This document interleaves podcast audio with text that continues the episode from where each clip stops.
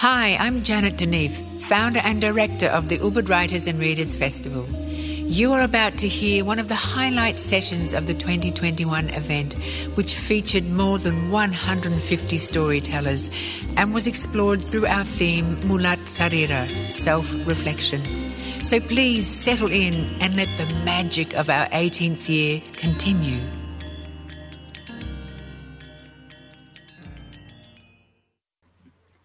Selamat pagi. Tahun ini festival hadir kembali dengan tema Mulat Sarira, refleksi diri yang diambil dari filosofi Hindu Bali. Sekali lagi selamat datang di Ubud Writers and Readers Festival 2021. Dari tanggal 8 sampai 17 Oktober 2021, kita akan mengeksplorasi refleksi diri, introspeksi budaya, budaya dan hak asasi manusia. Menilik siapa diri kita, apa yang menyatukan dan memisahkan kita, dan apa yang mendorong setiap tindakan kita. Bersama saya Darmawati Majid hari ini dan Pak Wari Wisatsana juga ada dua Emerging Writers 2021 yang akan hadir bersama kita untuk berbincang mengenai karya-karya mereka. Ada Eki Saputra dan Muhammad D. Putra. Selamat pagi semua. Pagi Mbak. Pak Wari sehat ya? Selamat pagi juga Dharma sehat. Iya. Wah, ya senang sekali Pak kita berdua bisa uh, berbincang bersama uh, anak muda ini ya. Iya. Insya Allah semoga uh, gagasan-gagasan mereka yang kita baca melalui karya-karya mereka bisa menggugah menggugah kawan-kawan uh, yang menyimak perbincangan ini lebih peduli lingkungan sih sebenarnya karena saya melihat karya-karya Mas uh, Ade dan Eki memang sangat uh, kental ya menyuarakan uh, bagaimana lingkungan mulai menjadi sesuatu yang tidak lagi kita pedulikan. Baik, uh, barangkali saya akan uh, ke Pak Wari dulu. Silahkan Pak Wari, uh, mungkin me mengungkapkan apa yang Bapak rasakan ketika membaca kedua karya penyair muda ini. Ya Dharma, uh, saya kira saya termasuk uh, orang yang bahagia melihat seseorang bahagia menemukan eksistensi dan uh, jalan dirinya dalam penciptaan, dalam penciptaan apa saja. Dan uh, ketika berapa kali ditunjuk menjadi kurator uh, Ubud untuk uh, memilih para emerging, uh, di dalam pertemuan-pertemuan itu uh, mungkin Dharma juga masih ingat saya menyatakan bahwa sebuah festival besar seperti Ubud yang bisa mengundang para pesohor bahkan pemenang Nobel yaitu itu luar biasa. Tapi ada panggilannya untuk menemukan seseorang yang entah karena uh, jangkauan tempatnya yang belum mendapat kesempatan publikasi dan kemudian masih terbatasi oleh berbagai kendala, namun uh, sungguh telah berkreasi atau bersungguh berketetapan hati untuk mencipta dan karya-karyanya harus kita kenalkan ke banyak tempat di mana saja. Jadi emerging adalah panggilan Ubud saya kira bukan hanya mendatangkan tapi menemukan. Nah, dalam proses menemukan itulah uh, kebahagiaan saya sebagai pribadi yang suka menulis puisi. Ternyata uh, banyak nama-nama yang selama ini tidak pernah uh, kita kenal, yang tinggal di pelosok-pelosok, ada yang di Gorontalo itu kayak Dharma dulu kan. Terus ada si yang di Pariaman itu, temanmu itu siapa tuh namanya? uh, uh, masih Andre, Andre Setiawan. Andre, Andre, ah, Setiawan. Oh, Andre Setiawan yang belum pernah terbang naik pesawat, hmm. kemudian bisa hadir bertemu melalui peristiwa emerging ini. Jadi sekali lagi saya pribadi menyampaikan terima kasih kepada UBU URF ini yang bukan hanya menghadirkan para pesohor dan pemenang Nobel, tapi ada program emerging panggilan untuk menemukan seseorang yang dalam kenyataannya terpilih kemudian karya-karyanya cemerlang mewarnai kehidupan kreativitas dan susahsta Indonesia. Bahkan dunia sudah teruji dan terbukti. Itu uh, Dharma. Benar sekali Pak Wari, perasaan yang sama juga saya rasakan saat karya-karya teman-teman ini datang uh, melalui email ya. Dan uh, kami uh, prokurator ini me, me, me, membaca satu-satu dan merasakan kegembiraan dan keharuan uh, karena yakin rasanya masa depan sastra Indonesia itu akan cerah uh, ketika me, melihat uh, karya Eki, karya Ade dan kawan-kawan emerging writers lain. Dan itu juga sekaligus membebani kita ya Pak Wari karena dari sekian banyak yang bagus ini kami harus memilih mana yang paling menyuarakan uh, Indonesia uh, lokal tetapi sekaligus bisa membawa it, uh, suara kelokalan itu ke tingkat global dan me membuat dunia mengenal Indonesia secara utuh uh, dari setiap setiap da daerah yang ada di sana. Nah, saya ingin ke Ade ya. Saya keingin Ade dulu. Saya panggilannya Ade saja ya. Uh, Atau boleh, ada panggilan yang lebih akrab. Baik, uh, sayang saya... juga boleh mbak.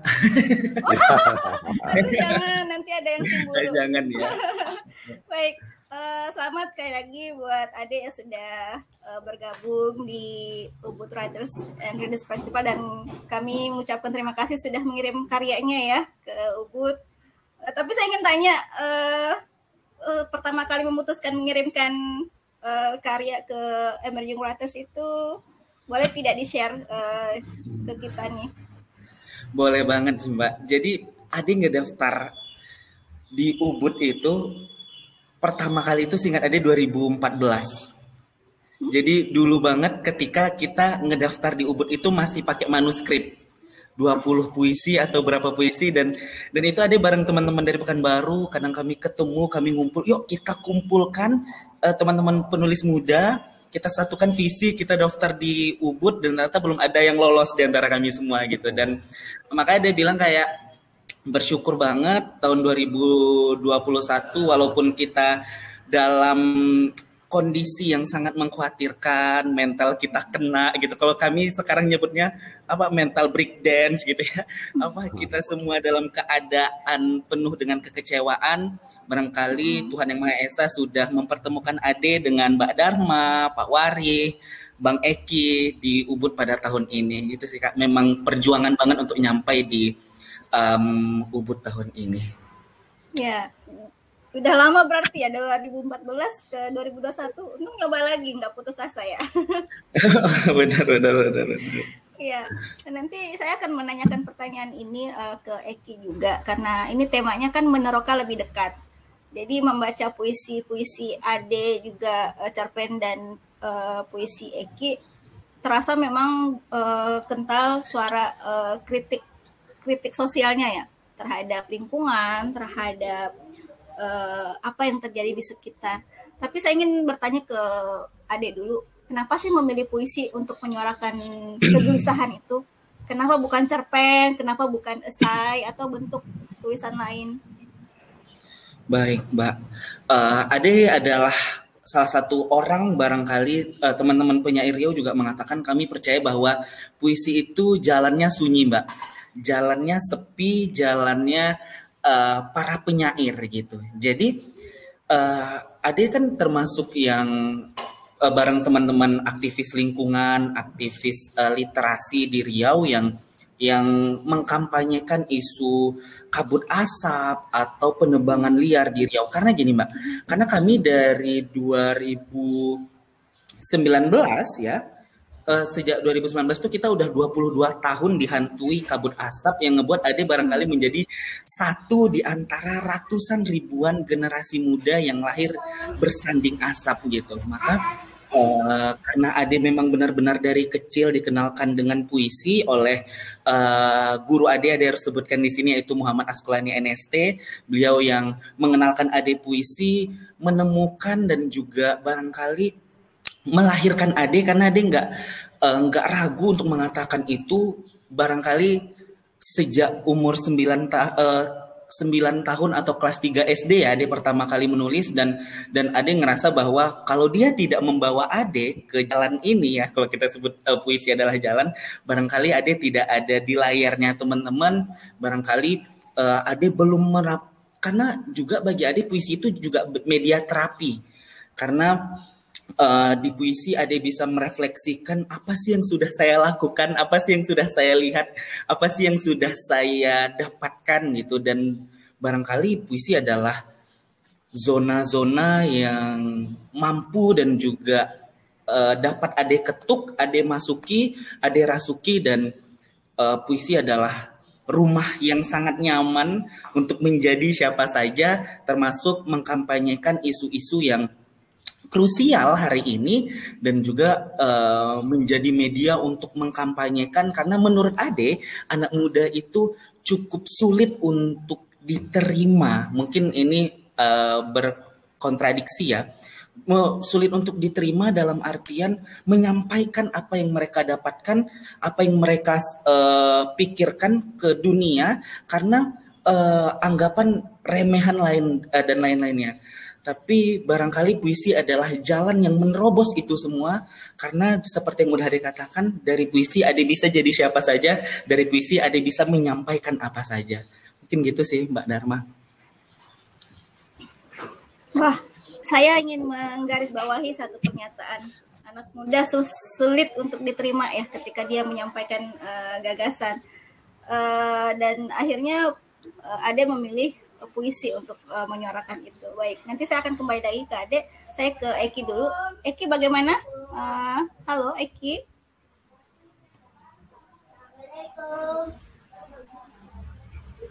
Halo. Bagaimana? Iya, oke, okay. Eki. Baik. Iya, Eki. Halo, uh, saya ingin menanyakan uh, juga nih pertanyaan yang sama ke Eki apa yang sudah saya tadi tanyakan ke Ade uh, ini me, untuk memutuskan pertama kali mengirimkan karya ke Ubud seperti apa Ki?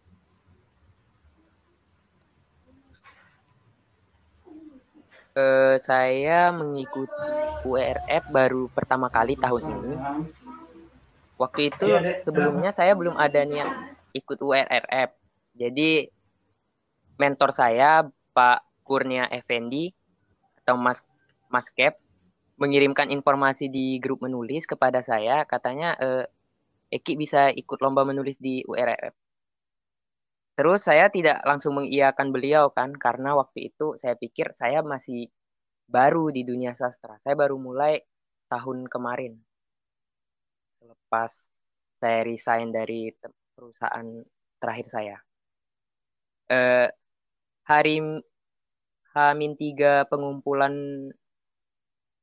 naskah saya belum selesai menuliskan cerpen saya itu. Jadi waktu itu saya memang uh, belum benar-benar yakin akan ikut WRF.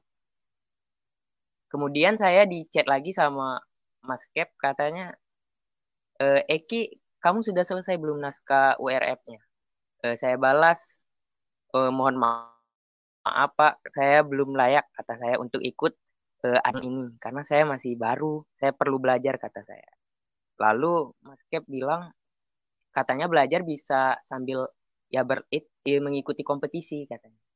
Jadi waktu itu saya kirimkan naskah saya sudah hamin satu, saya pun tidak yakin bakal terpilih di WRF karena saya memang mula bukan seperti eh, Mas Ade yang sudah lama bergelut di dunia sastra. Saya masih pembelajar katakanlah.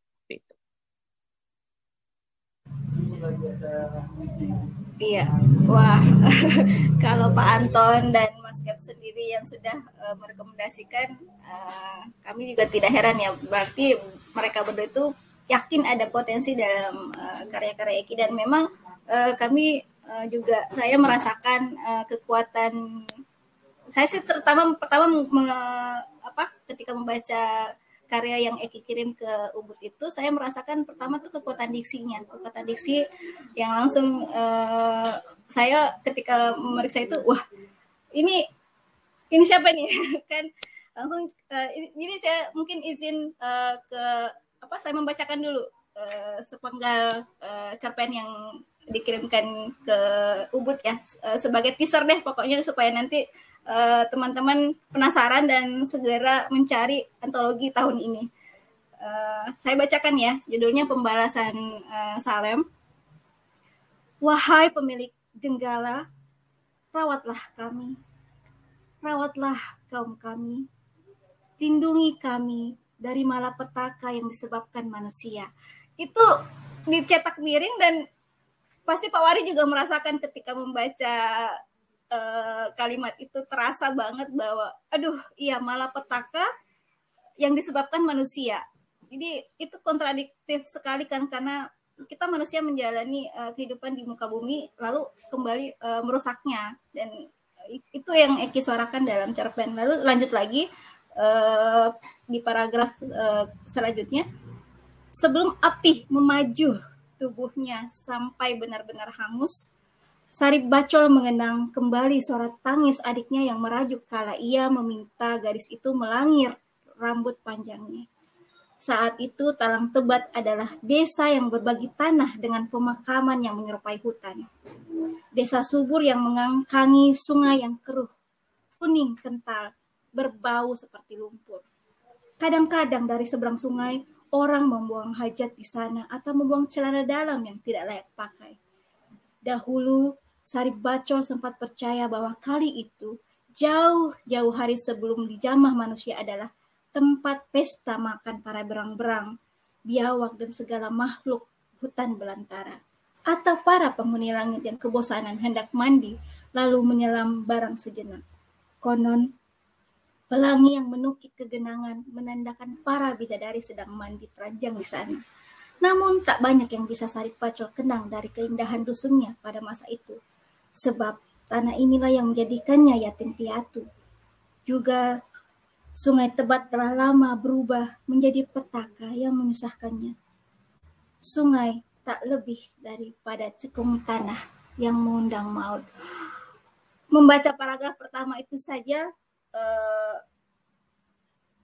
apa ya membuat kita bisa tidak bisa berkata-kata bahwa memang betapa lingkungan sekitar itu sudah sangat berubah de, dari pengharapan kita ya apalagi masa kecil misalnya kita masih bermain di sungai mandi di sungai lalu tiba-tiba hari ini ketika kita sudah tumbuh dewasa melihat kembali sungai itu sudah tidak berair bahkan seperti yang dideskripsikan dengan dengan indah tetapi uh, getir ya oleh Eki dalam cerpen ini. Bagaimana Eki? Saya ingin bertanya inspirasi kamu ketika menulis cerpen ini apakah ada di lingkungan sana atau bagaimana?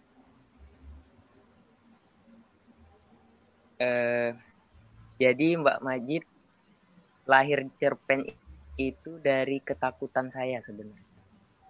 Saya itu selalu menulis dari rasa takut. Jadi setiap saya melihat ke belakang atau merefleksi diri saya, sebagaimana dari tema URF URF ini mulat sarira. Jadi saya harus menengok ke belakang. Saya harus melihat eh, apa saja yang sudah pernah saya lewati selama beberapa kurun tahun, tahun terakhir. Hal-hal yang saya tulis di cerpen tersebut sebenarnya iya betul terlahir dari lingkungan saya. Saya saya melihat, saya merasakan dari masa kanak-kanak saya yang e, membahagiakan. Kemudian semakin saya dewasa, saya semakin teralienisasi di lingkungan saya sendiri. Saya merasa e, banyak perubahan di sekitar saya. Dulu mungkin waktu kanak-kanak mimpi-mimpi Sarip Bacol itu adalah mimpi saya juga, seperti mengejar pelangi dan lain-lain. Karena saya di masa kanak-kanak masih hidup di sekitar lingkungan yang hutannya masih asri, sungainya masih bersih. Kemudian ketika saya pulang dari tempat saya berkuliah, saya merasakan perubahan itu eh, semakin cepat. Sungai yang indah itu sudah menjadi tempat yang kotor, kumuh, sampah di mana-mana. Keprihatinan saya ini muncul semakin lama eh, apa ya, menimbulkan rasa takut. Jika ini terus terjadi berarti saya tidak akan punya lagi sungai dan hutan yang saya rasakan waktu saya kanak-kanak dulu. Um, halo? Iya, lanjut. Baik, Mbak. Ya, jadi cerpen tersebut keadaan Sari Bacol pun tidak lepas dari kehidupan saya karena saya eh, bukan lahir dari kaum yang eh, menengah ke atas ya. Katakanlah saya waktu itu berasal dari kaum menengah ke bawah atau marginal. Jadi saya tidak sadar waktu waktu saya masih kanak-kanak sampai saya SMP, mungkin saya sadar uh, saya belum sadar Pak dengan jelas kalau saya itu adalah kelompok orang marginal atau yang tersisi di masyarakat ini. Karena waktu itu saya pikir kami sama dengan teman-teman saya, keadaan saya, seragam saya. Kemudian waktu saya SMA, saya mulai muncul rasa takut, gelisah. Saya melihat perbedaan antara orang itu semakin terasa. Kemudian eh,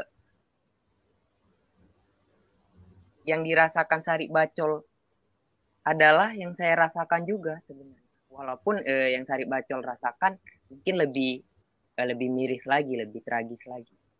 Karena seiring waktu saya dan keluarga saya sudah bergerak dari keadaan yang semula mungkin menengah sangat menengah ke bawah, sekarang eh, lumayan sudah naik. Ketakutan itu saya tetap tuliskan di cerpen ini sebagaimana uh, pembalasan Salem. Iya. Menarik, uh, lalu menarik sekali untuk menarik sekali Ki. Ya, lanjut saja silakan. Uh, boleh dilanjut? Silakan.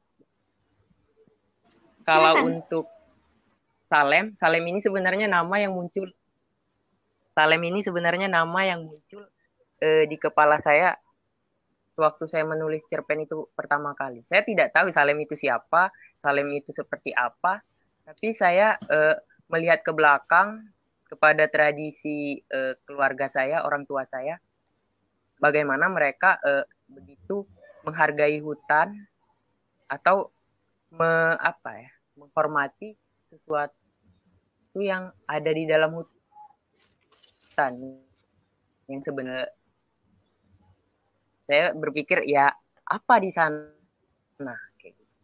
tapi lama-lama saya mulai berkaca ternyata nilai-nilai yang ditinggalkan nenek moyang saya atau keluarga saya ini sebenarnya uh, ada tujuannya. Kenapa ya setiap membuka hutan itu kita harus uh, mengharga, uh, misalnya harus memotong segala macam harus menyediakan sesuatu di hutan. Dulu saya uh, sangat kritis dengan hal itu. Saya menolak maksudnya. Untuk apa sih hal seperti ini maksudnya? Kemudian setelah saya dewasa saya merasa sadar ketika hutan-hutan ini sekarang mulai habis, mulai tergantikan oleh perkebunan.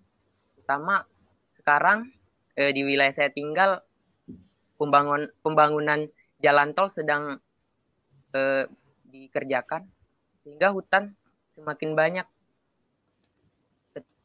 tergusur. Jangankan hutan, pemukim ikut tergusur demi melancarkan infrastruktur negara ini. Baik, Eki. Uh... Jadi Salem ini adalah imaji saya. Baik, keren. Imajinya jadi sekeren ini ya. Jadi saya jadi penasaran, uh, Pak Waris mungkin kalau kita membaca uh, cerpen Eki ini terasa sekali kedewasanya dalam berbahasa ya Pak Waris. Bagaimana ya, Pak Wali? Ya, jadi begini, uh, dari uh, perbincangan kita dengan Eki dan dengan Adi, uh, jelaslah bahwa menulis pada tahapan tertentu bagi mereka ternyata adalah satu proses penemuan diri gitu. Jadi bukan hanya untuk uh, sekedar bergulat dengan bahasa, menyampaikan sesuatu, tapi pada tahapan yang dibincangkan tadi jelas adalah proses penemuan diri. Nah, saya kira menariknya susastra atau bidang seni adalah uh, seperti itu. Nah, itu yang uh, patut dicatat sehingga dalam proses itu uh, seseorang memang pada batas ambang tertentu sadar atau tidak sadar memilih ingin jadi penulis kan tapi uh, se sejalan waktu, sejalan penghayatan pada peristiwa, walaupun dia baru mulai seperti seperti Eki, tapi proses penghayatan pada hidup sudah panjang, maka dari memilih ada momen tertentu terpilih. Jadi eh, jadi eh, seperti terdugaan seakan-akan itu nasib baik ya. Padahal sesungguhnya adalah upah kerja serius kalian untuk berproses menghayati sesuatu sebagaimana Eki ataupun Ade sampaikan. Jadi menulis adalah suatu proses penemuan diri. Nah dari Eki tadi kan menarik dia. Dia memang baru menulis menuangkan sesuatu. Tetapi kalau kita melihat, uh, menyimak apa yang disampaikan, dia adalah seseorang yang memiliki sensitivitas atau sensibilitas terhadap kejadian. Nah, itu syarat uh, seorang pencipta tuh memang begitu. Jadi dia punya kegelisahan dalam diri yang kemudian ingin menemukan kanalisasi melalui kreativitas. Nah, Eki di dalam kesariannya uh, memiliki sensitivitas dan sensibilitas karunia itu sehingga dia menghayati lingkungannya sedemikian rupa. Kegelisahannya kemudian bertemu dengan uh, Kurnia Effendi melalui satu program. Nah, kan lahirlah uh, bahasa memanggilnya dan dia kemudian merasa memilih jalan ini untuk mencipta kan. Tapi karena dia sudah menghayati dengan panjang, maka pada momen hari ini dia terpilih. Ya kan? Uh, Ade jalannya lain. Dia bergulat atas nama lingkungan uh, pergaulannya karena di Riau memungkinkan itu Uh, tetapi kalau dia juga tidak ada ketetapan hati untuk melakukan intensitas, maka dia hanya memilih jadi seorang penyair. Belum tentu sampai kepada momen terpilih hari ini. Uh, jadi menulis itu ketika sudah sampai pada ketetapan hati disadari atau tidak, akan sampai kepada satu proses penemuan diri yang mempertemukan kita hari ini. Mari kita bayangkan uh, para kurator prakurator seperti saya Dharma, Sonia, Pirana Munap harus membaca 550 karya dari 468 penulis. Dan kita bertengkar siang malam di dalam diri kita ketika membaca, ketika kita berdebat dengan sesama uh, sesama prakurator itu, ya atau sama Pak Kristin juga, uh, yang sudah biasa kita bergulat dengan bahasa membaca sekian banyak karya, Ade dan Eki terpilih. Dan kita tidak um, melihat nama orang itu terkenal atau tidak terkenal. Bukan itu soalnya. Ade boleh saja sudah menerbitkan 10 buku puisi. Eki baru saja menulis 4-5 cerpen. Tetapi karena penghayatan hidup, karena sensitivitas dan sensibilitas yang sudah bekerja dalam diri, dan ada sesuatu momentum yang diraih ketika menyikapi tema, maka kalian bertemu hari ini. Jadi harus berterima kasih pada karunia uh, momentum ini dengan uh, berterima kasih juga pada bakat alam yang dimiliki kalian yang memungkinkan kalian mengolah intelektualitas kalian dengan pertemuan uh, Eki sama Kurnia Effendi. Kurnia Effendi itu uh, kawan saya, dia penulis cerpen, penulis puisi yang luar biasa dan harus diingat, dia juga sempat jadi kurator emerging untuk Ubud ini. Jadi ketika dia menyatakan sesuatu, mengingat mengingatkan uh, uh, uh, Eki harus mengirim karya, Muhammad uh, uh, Ade Putra juga dengan sungguh berulang mencoba, itu adalah satu proses sebenarnya. Ketika alam bekerja dengan energi itu ya terjadilah peristiwa pertemuan hari ini gitu. Jadi memang ketetapan hati dan uh, kesanggupan untuk melanjutkan ketetapan hati itu menjadi satu buah ketekunan. Jadi saya sebagai prokurator mengucap, mengucapkan terima kasih juga dapat membaca karya-karya yang cemerlang. Itu satu. Yang kedua, dari penjelasan Eki sama Adi, saya kira memang menulis sekarang itu adalah sebentuk seruan kesadaran. Kita tidak bisa lagi menyatakan bahwa meskipun menjadi penyair itu jalan sunyi dalam pengertian eh, cerita eh, romantika dulu, tapi pada kenyataannya eh, Ade dan Eki adalah orang yang sangat peduli pada lingkungan.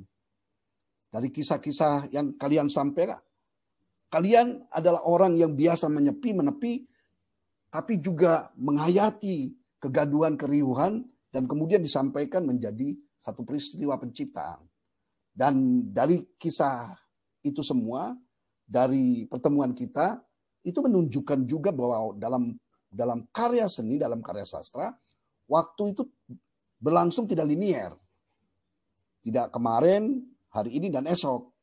Tetapi ketika kita membaca di dalam karya sastra, istimewanya, seperti karya cerpen, karya puisimu, eh, karya cerpennya Eki dan puisinya Ade, waktunya itu kronometrik. Jadi waktu yang kemarin dan pengharapan masa depan berinkarnasi menjadi sesuatu yang sekarang. Jadi dalam uh, karyanya Eki tadi kita melihat kisah-kisah masa kanak, uh, mitos, dongeng berbaur dengan kenyataan hari ini, kemudian berinkarnasi menjadi pengharapan yang menyatu pada cara tanggap Eki pada peristiwa hari ini. Pada puisi ada juga demikian. Nah, saya kira waktu di dalam penciptaan itu memang kronometrik dan itu juga yang mempertemukan kita sehingga saya percaya sekali di dalam di dalam uh, kesenian dalam kesusastraan itu gak ada hierarkis. Jadi umur itu hanya sopan santun kita menghargai waktu. Tetapi karya ada karya-karya puncak itu justru ditulis pada masa muda. Tapi ada juga karya-karya sampai tua orang anak-anak terus. Tidak pernah menghasilkan sesuatu. Ya kan? Tapi ada juga dengan kematangan yang serius kayak Mas Gun sampai umur 80, Bang Tarji sama sampai umur 80-an tetap menghasilkan energi penciptaan luar biasa dan berkarya berbagi kepada kita. Ya kan? Nah, kita melihat Eki baru menulis tapi penghayatan pada hidup lingkungannya menghasilkan karya yang luar biasa. Ade juga demikian dengan ketekunan dan luar biasanya bersama sekian teman-temannya akhirnya juga menemukan momentumnya. Jadi tidak ada itu hierarki di dalam dalam karya seni.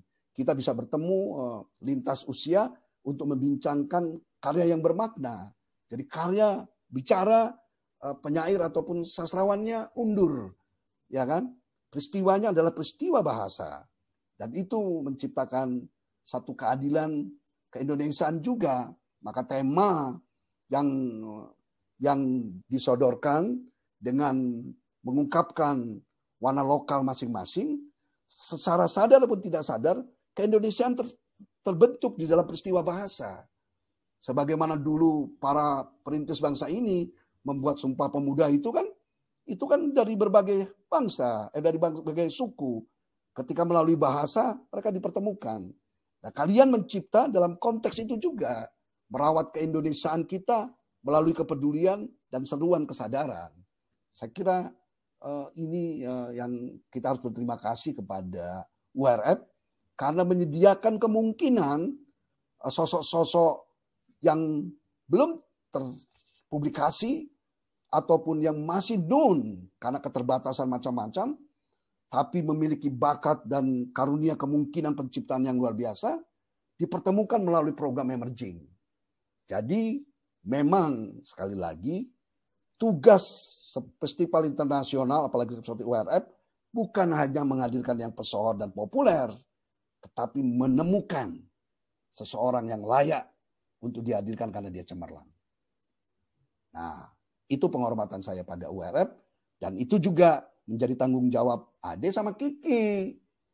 Ini karunia nggak semua orang bisa terpilih bayangkan dari 468 karya dari 555 karya.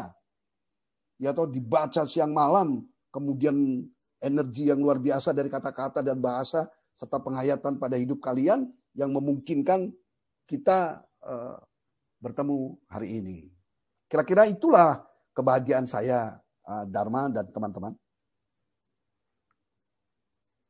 Baik, iya betul Pak Wari. Jadi uh, terasa sekali memang uh, mungkin Eki dan uh, Mas Ade URF itu adalah pintu pintu yang membuka banyak kemungkinan kesempatan yang uh, mungkin tidak pernah uh, Eki dan Ade Putra bayangkan sebelumnya sebelum mengirim karya ke sini. Jadi memang dan saya sudah merasakan itu juga betapa banyak uh, karunia uh, yang datang setelah uh, saya menjadi emerging writers dan semoga Ade dan Eki bisa merasakan itu juga kesempatan untuk uh, mengungkapkan gagasan kita untuk bersuara dengan lebih uh, nyaring dan terutama didengar ya didengar oleh uh, uh, masyarakat bahwa ada ada sesuatu yang perlu kita khawatirkan bersama dan itu kita sampaikan melalui tulisan. Dan saya rasa Pak Wari uh, kekuatan mereka adalah uh, mereka sudah punya betul yang Pak Wari katakan tadi penghayatan kemudian pengalaman hidup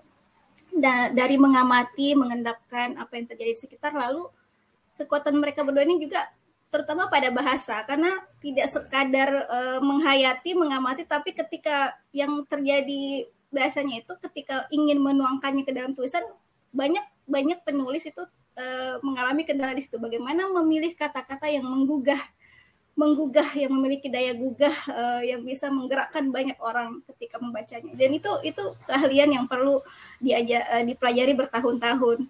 Uh, dan tidak sekadar menempelkan kata satu dengan kata berikutnya, memadukan bermain kata-kata, beraku berkata-kata, lalu jadilah tidak seperti itu kan. Jadi tidak akan hadir uh, penghayatan yang mereka rasakan, uh, lalu bisa dirasakan uh, oleh pembaca juga seperti itu. Jadi uh, ya benar. Jadi kekuatan uh, bagaimana Eki dan uh, Ade memilih diksi yang tepat, uh, yang bisa benar-benar menyentak pembaca oh iya benar. Kita harus uh, peduli lingkungan. Dan itu terasa sekali salah satu uh, dalam apa salah satu puisinya. Ade mungkin tadi saya bacakan Eki ya supaya adil saya ingin membacakan puisinya Ade juga. Semoga masih ada waktu. Yang berjudul Nestapa Tanah Ulayat Pak Wari di buku ya, betul. Uh. cerpen. Ya jadi saya bacakan ya. Izin ya Ade. Nestapa Tanah Ulayat kita hanya pohon-pohon tertebang tanah hilang, masa kanak-kanak kian gersang, tak berjejak. Kita sampaikan luka itu pada ibu tanah, bukit-bukit dan pohon menjulang. Mendongak, memohon hujan mengguyur kita. Kita sungai tercemar, ikan-ikan mengapung. Air tak lagi jantung bumi kita harimau yang kehilangan jejak. Cakar tak lagi padu di hutan. Halimun, embun, di daun, desir pohon, riak sungai, teriak burung-burung. Semua hilang. Kita kesedihan di mana-mana. Rimba tinggal cerita. Surga perlahan kehilangan rajanya Air mata mengalir hingga hilir. Tak tersisa untuk anak cucu.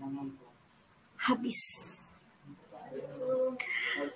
Ya, jadi semoga nanti bukunya ketika sudah hadir ya. Ini sementara eh, sepertinya masih di penerbit ya, Eki. Uh, ada ya buku ini ya, kumpulan puisi ini ya. Semoga tidak lama lagi segera menemui kita. Saya tidak sabar uh, pembaca di tanah air juga menikmati uh, apa yang coba Eki apa maaf adik uh, sampaikan melalui puisinya. Baik teman-teman uh, kita sudah sampai di penghujung uh, acara. Uh, meneroka lebih dekat bersama Pak Wari, Pak Wari Pak Wari Wisatsana Eki Saputra dan Muhammad Ade Putra